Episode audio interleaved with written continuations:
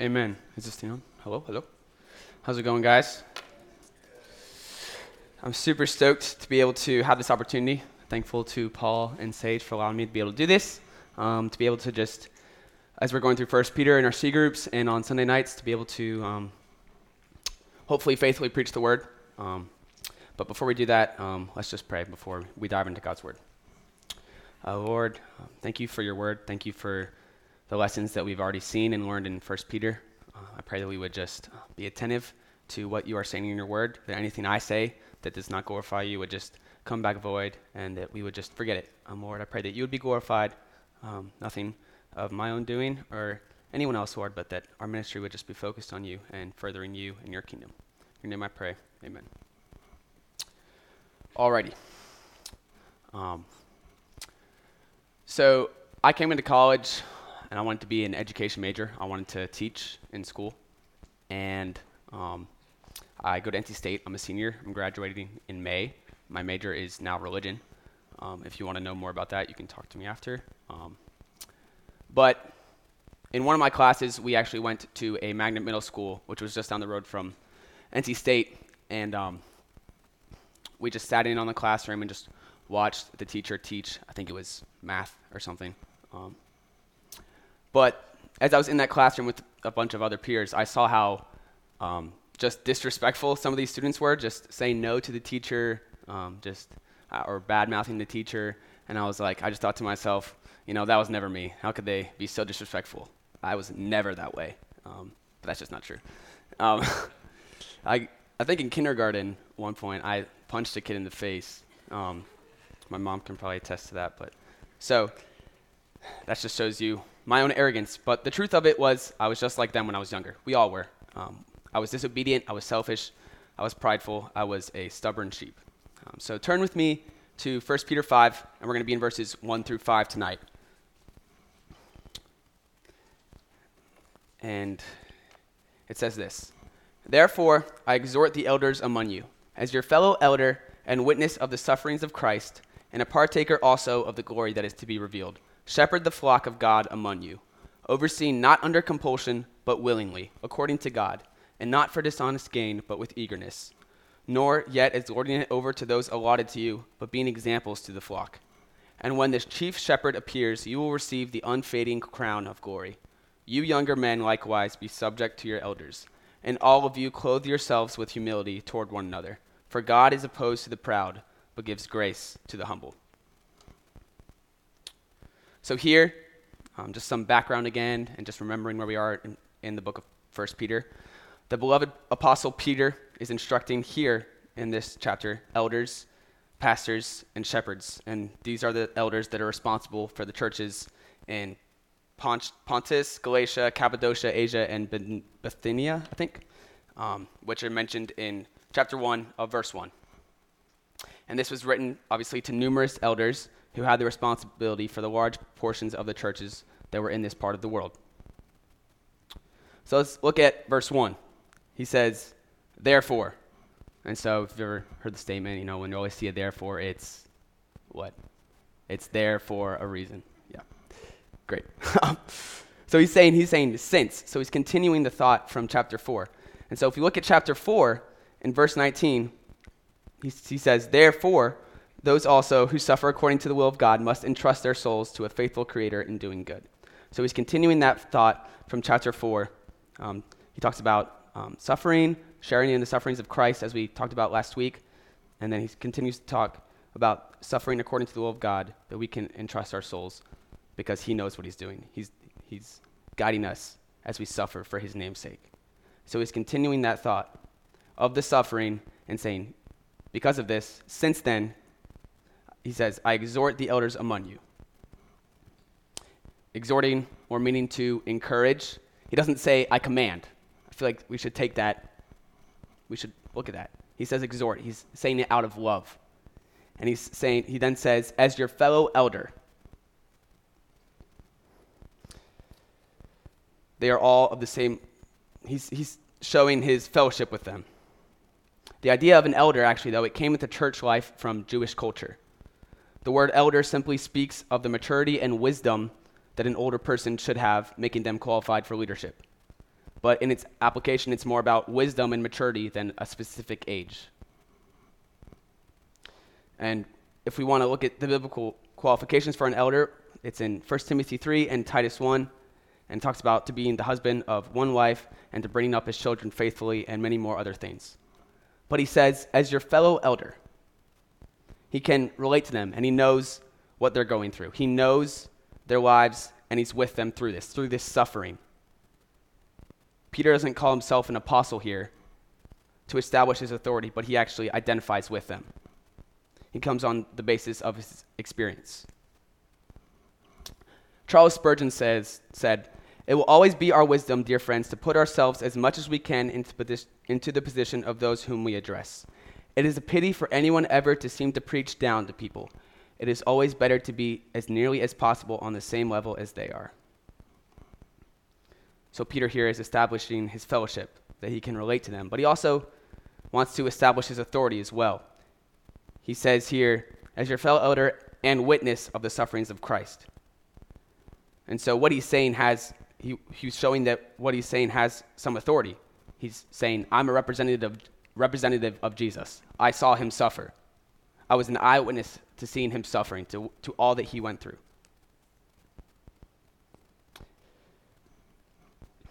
And then he says, a partaker also of the glory that is to be revealed. This here is talking about the transfiguration that Peter, John, and James were a part of. This is mentioned in John 17, and it's referring to that and where Jesus went up to the mount with them, and there the Lord pulled back the veil of his flesh. Sorry, that's actually Matthew 17, not John 17.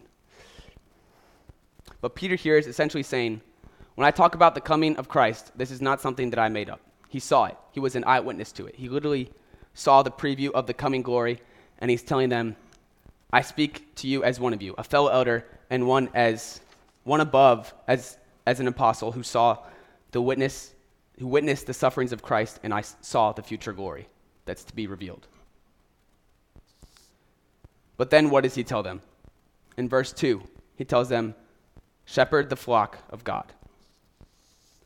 First, he gives the exhortation in verse 1, and then he continues to give his authorization, and now he gives the identification. So as we look at these coming verses 2 through 2 through 5, Peter will give us two responsibilities for two different groups of people. Shepherds and sheep. Those are the two groups of people. The first group that Peter refers to is the shepherd, and this is found in verses 2 through 4. The phrase to shepherd or pastor comes from the word poimen. Um, and so pastoral ministry can come from shepherding this word as a model. And so, what is the responsibility of the shepherd? The responsibility of the shepherd is to feed the flock, or shepherd the flock, it says right here. To tend the flock, to furnish pasture for food, to lead the sheep into the pasture, but also to protect the, the flock from predators. It spiritually means to supply the essential needs to the soul. You see, we as sheep, we all have great interests or great needs, sorry, and we need to be taken care of.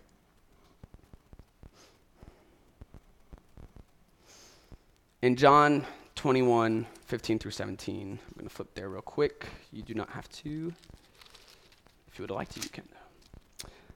He says, and this is he says, So then, when they had finished breakfast, Jesus said to Simon Peter, Simon, son of John, do you love me more than these?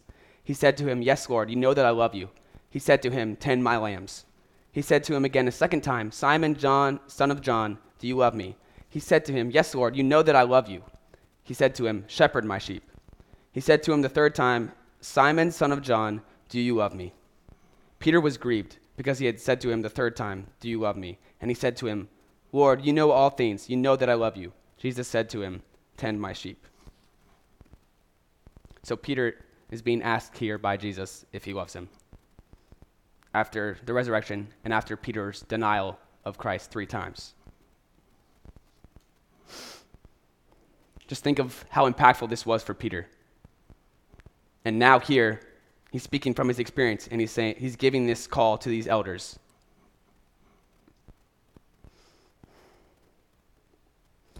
Have you ever, maybe somebody in your life, maybe that's younger than you, maybe a sibling, or maybe just someone younger, a friend, and they're going through something that maybe you went through before, and you want them to learn from your mistakes of maybe something that you should have done better, and you're giving them advice. And so you don't want them to follow your bad example. You want to push them on towards something that you wish you did. And so Peter is giving this call to elders and pastors of to shepherd the flock of God. And this is for pastors, this is for elders. But these principles can be applied to shepherding people in our own lives, as we're not all going to be pastors. It's applicable, to people in your life that maybe you pour into, maybe you disciple, maybe you have younger siblings, younger friends, or even friends might not even be younger than you. And this is something that we ought to do. But this is also important for us because as sheep, we are to look for a faithful shepherd that takes care of their flock. We shouldn't entrust our souls to a prideful shepherd or one acting out of greed for money, any sort of that stuff. So, here in verses 2 through 4, Peter gives three exhortations to the shepherds to feed their flock. The first one is willingly oversee. We see this in the first part of verse 2. He says, overseeing not under compulsion, but willingly according to God. In Hebrews 13, 17, it says, Obey your leaders and submit to them, for they keep watch over your souls as those who will give an account, so that they will do this with joy, and not with groaning, for this would be unprofitable for you. Peter says to exercise oversight, and this means basically to have a scope over, to look after, to care for. They are responsible for what is going on. He wants them to get the big picture. He wants them to understand the threats, the opportunities, the strengths, and the weaknesses.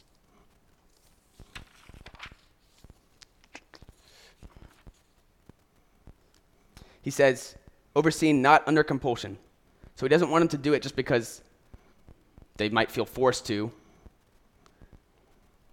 I think of a long time ago when I was younger and in high school, my dad would ask us to rake the leaves, and that was not at all what I wanted to do. It was the last thing that I wanted to do.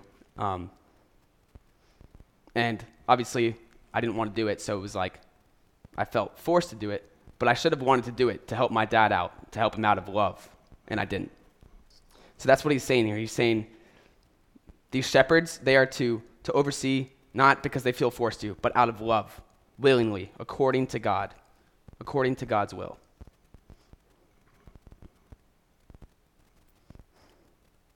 It must come from love and the will of God. And it's not about building oneself up, but it is centered upon the internal Holy Spirit given motivation to do nothing but shepherd the flock of God. This should be the drive of one's heart if they are to be a faithful shepherd. The second exhortation that he gives in these verses is eagerly love. He says, and not for dishonest gain, but with eagerness.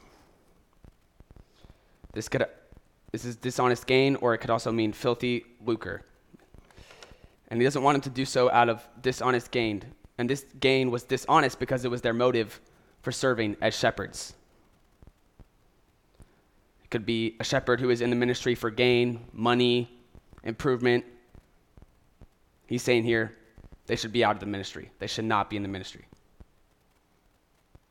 He says, but with eager, eagerness, or this could mean a ready mind. Our minds must be ready.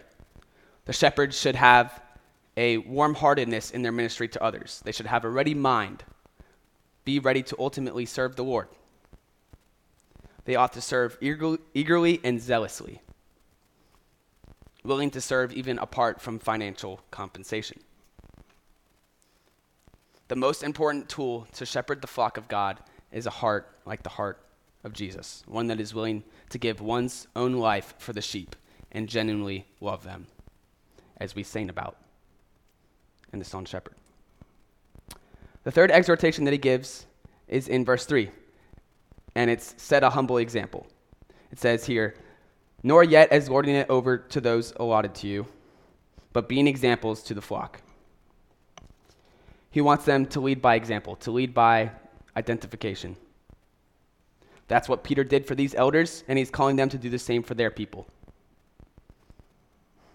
He's also saying to mingle with the sheep. He wants them to do life with them so that they can be an example to them. You can't just have your shepherd be on in the, in the pulpit and nothing else, and that's all you see of their life. He wants them to be immersed.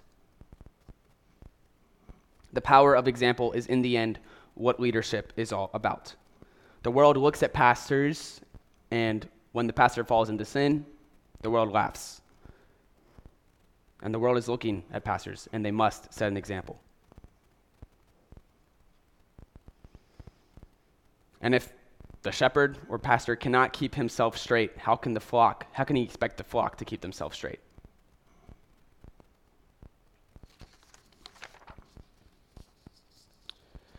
when the church is experiencing persecution, when the church is experiencing attack, when the church is experiencing deception, it becomes the toughest of times that demand the best shepherds. At a time when the true sheep are under massive attack, so many shepherds are irresponsible, have lost their vigilance, and have given up their duty. And so here Peter comes to remind these elders to shepherd the flock of God. Our church is blessed with men like Pastor Davey, Paul, Sage, who preached two weeks ago. And they love us, and we ought to be grateful for them and love the people of the ministry that lead us. And they love us more than they love the ministry. I can speak to that firsthand whenever I'm talking with, with um, Paul and Sage and um, just hearing their heart for you guys and for all of us. Because it's not about them, it's not about their own gain. The shepherd is to lead and serve by being an example, not a dictator. Unfortunately, there are tons of churches out there that are being led by non shepherds that are deceiving their sheep, leading them to eat weeds, thirsting for still waters. The sheep, the sheep will flee away very quickly when they are oppressed by a shepherd who is oppressive and is beating them up.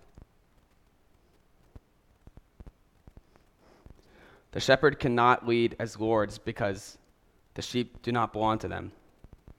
The shepherd of a local church is the under shepherd, and there is a chief shepherd. Let's look at verse 4. It says, And when the chief shepherd appears, you will receive the unfading crown of glory. The chief shepherd, the over shepherd. We just sang about it. For the Lord, my shepherd, he leads me, he leads me and He is all I need. It's a great truth. Jesus, the chief shepherd, the Lord who leads us beside still waters and makes us lie down as green pastures, as we read in the call to worship in Psalm 23. But the Lord Jesus is a shepherd in the past, present, and future. Psalm 22 talks about how, in the past, the Lord Jesus is the good shepherd who is crucified for his sheep. And that can be related to John 10, Psalm 23 is about the present, which we read in the call to worship, that he is the great shepherd who cares for his sheep. And Psalm 24 is about the future, that he is the coming chief shepherd coming for his sheep. And we see that here in verse number 4. And these under shepherds will answer to the chief shepherd because he'll want to know what they did with his sheep, his flock. He's the shepherd. The under shepherd merely leads Jesus' sheep. Here in verse 4, it doesn't say if the chief shepherd appears, it says when. It's going to happen, and we need to be ready for that. He's going to appear f- for all who are born again at the rapture, when believers will be taken in the clouds to meet the Lord. He says, You will receive the unfading crown of glory. Well, what's that? The unfading crown of glory is given to these men and it's metaphorically the eternal blessing that will be given as a prize to these genuine servants of God. Obviously, if they are following the things mentioned in verses 2 and 3. It is the reward of righteousness. But we see throughout Scripture that there are actually m- many different crowns that are mentioned. In 2 Timothy 4:8, it talks about the crown of righteousness. And in 1 Corinthians 9:25, it talks about the crown that is incorruptible in 1 Thessalonians 2:19 it talks about the crown of rejoicing, and in James 1:12 it talks about the crown of life. But this particular crown here is for faithful shepherds and it does not fade away, it says. Unfading.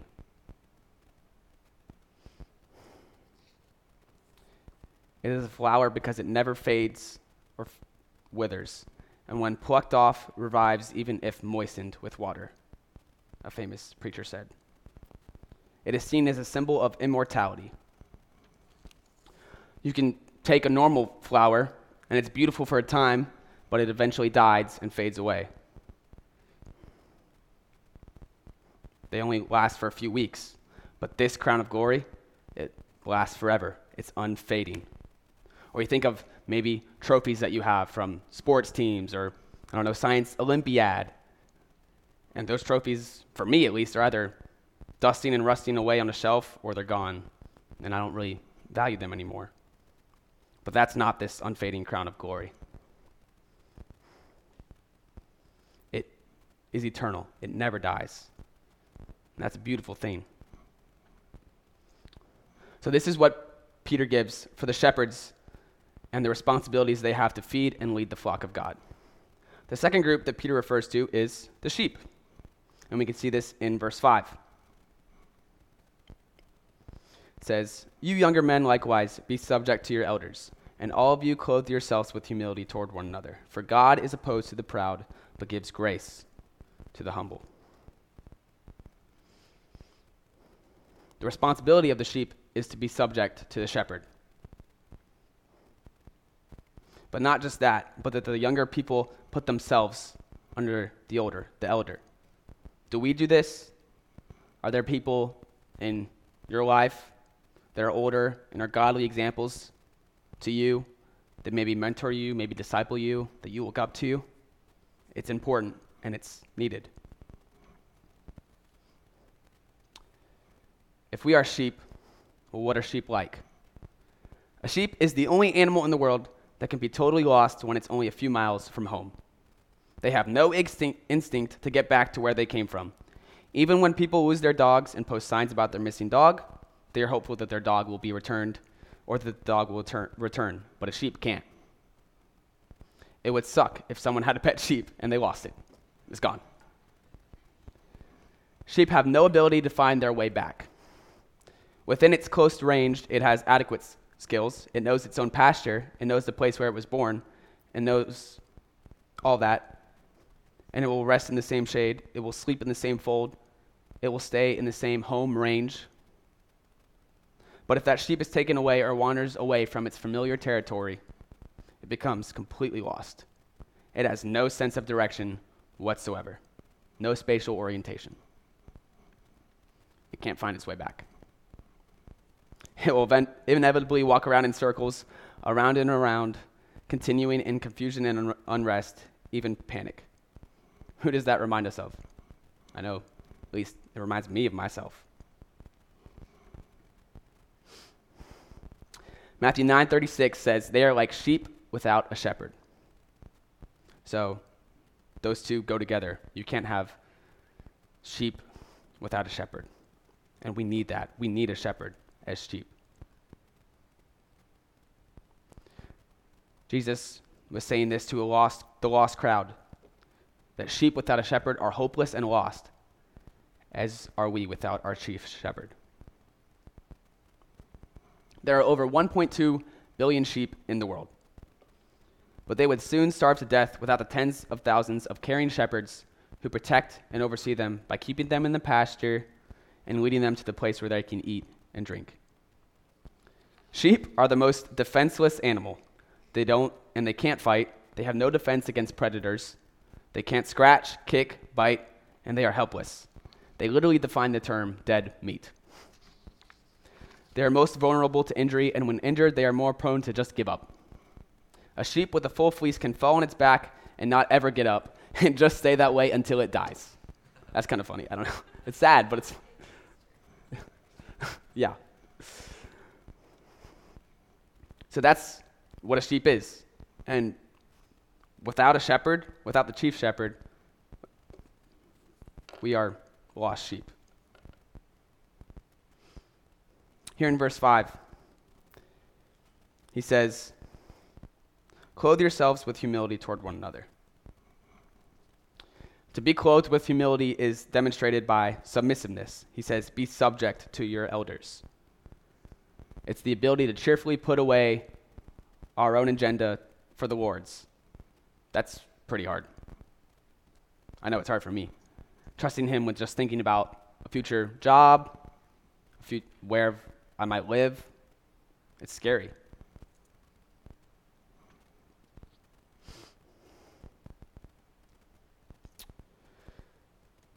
A famous pastor said, Strive all to serve each other. Let the pastors strive to serve the people, and the people the pastors. And let there be no contention, but who shall do most to oblige and profit all the rest? All must be subject to each other. And so, this perfect example of being clothed with humility was Christ. Christ who washed the disciples' feet. And I just, I love the passage of Philippians 2 where it talks about Christ's humility, his exaltation. Actually, I'm just going to go there real quick because it's so good.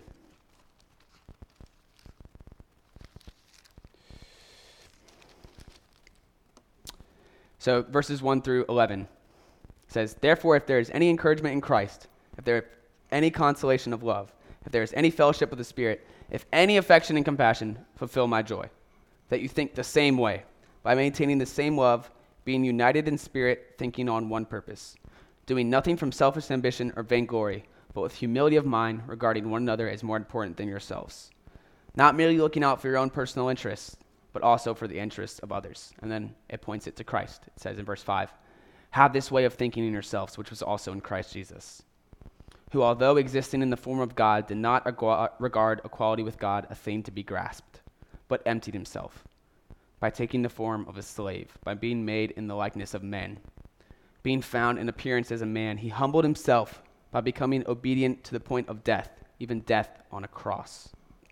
Therefore, God also highly exalted him and bestowed on him the name which is above every other name, so that at the name of Jesus every knee will bow, of those who are in heaven and on earth and under the earth, and that every tongue will confess that Jesus Christ is Lord, to the glory of God the Father. I just, I love that passage a lot, and it just shows us the perfect example of what it means to be clothed with humility. The phrase be clothed actually tr- is, translates from a rare word that referred to a slave putting on an apron before serving. And so that's the attitude we ought to have. God doesn't want us strutting around like a rooster or a peacock, boasting about our own abilities. He wants us to be humble. So here are some marks of humility to consider and see if they are demonstrated in your life. The first mark is the willingness to perform the lowliest and littlest services for Christ's sake. Are you wanting to do the stuff that no one wants to do or the stuff that no one sees for attention? I know it's easy to, to want to do things sometimes and be like, oh, like, who's going to see me, you know? But are we willing to do that because we don't care. We shouldn't care about what others. It shouldn't. The, the goal of it is to please Christ. Second one is the consciousness, the consciousness, sorry, of our own inability to do anything apart from God. I think it's in John 15, 5, it says, he says, apart from me, you can do nothing. So, he is our hope. He is our source of strength. The third one is the willingness to be ignored by what people think. So are we, are we living for the fear of the Lord or are we living for the fear of man?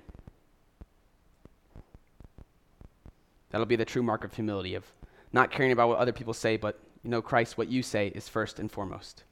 And the last one for, as a mark of humility is being truly others centered instead of self centered.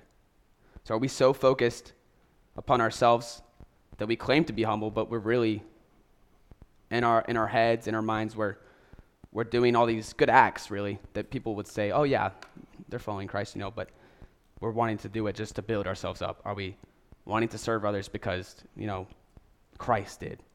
And it's because, as Paul said a few weeks ago, it's better to give than to receive. So, are these in our life as sheep to the best and fullest extent? This is the call that Peter gives. Why?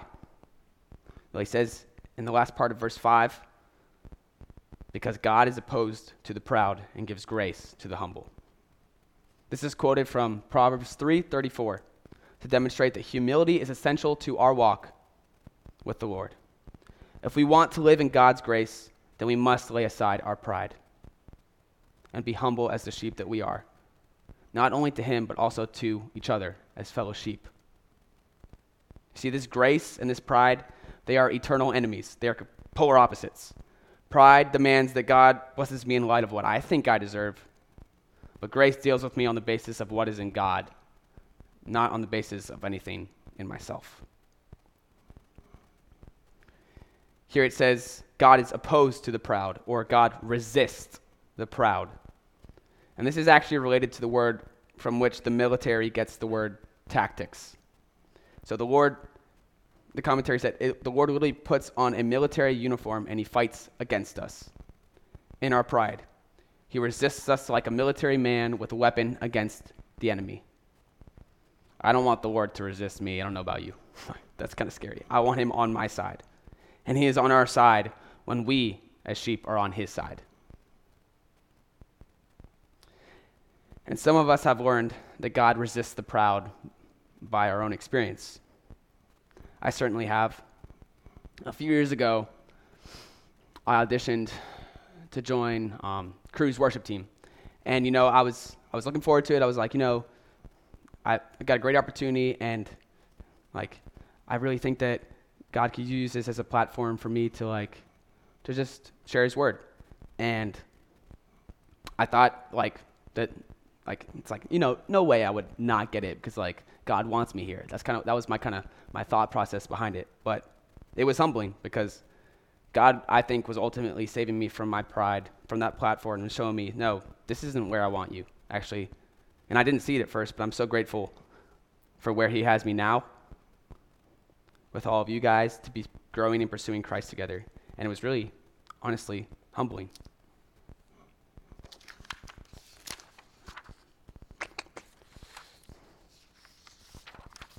Sorry, one second. Sweet.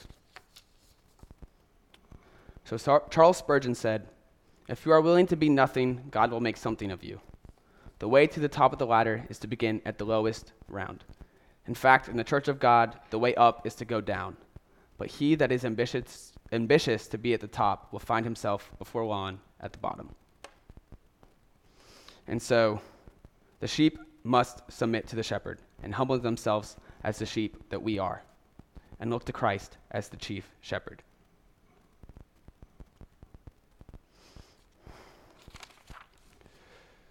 And so, just thinking about really my pride when I was shadowing the classroom at the middle school and just seeing these kids and thinking how disrespectful they were and seeing that in myself and seeing how in this passage we are to look for faithful shepherds. We are to have faithful shepherds over us. And if God calls a man to the ministry to be a shepherd, then he is to do so faithfully by overseeing willingly eagerly loving and setting an example to the flock. And then us as sheep, we are to be subject to this shepherd, and we are to do so with humility towards fellow sheep and towards the sheep, sheep shepherd. And they are both needed to further God's kingdom, to be a light in the darkness, a city on a hill. And we, as sheep, as our shepherd, Paul, as our chief shepherd Christ. Us here in this church, we are nothing in light of who God is. But praise the Lord that despite not needing us, the Lord Jesus, the chief shepherd, desires us and wants us. He doesn't need us, but he wants us, and that is a beautiful thing. Um, yeah, let's pray. Um, Lord, thank you for this time that we could have just to look at your word to see who you are through Peter writing to this church, um, to desire to have faithful shepherds over us, to be faithful sheep that are pursuing you, Lord. Lord, we are nothing without you. We need you. Pray that anything that I said tonight would just, that didn't glorify you, would just be forgotten, Lord. Thank you for your word and just that we can have this space to be able to glorify you, to make your name known. Uh, I just thank you for this time and this fellowship that we have. In your name I pray. Amen.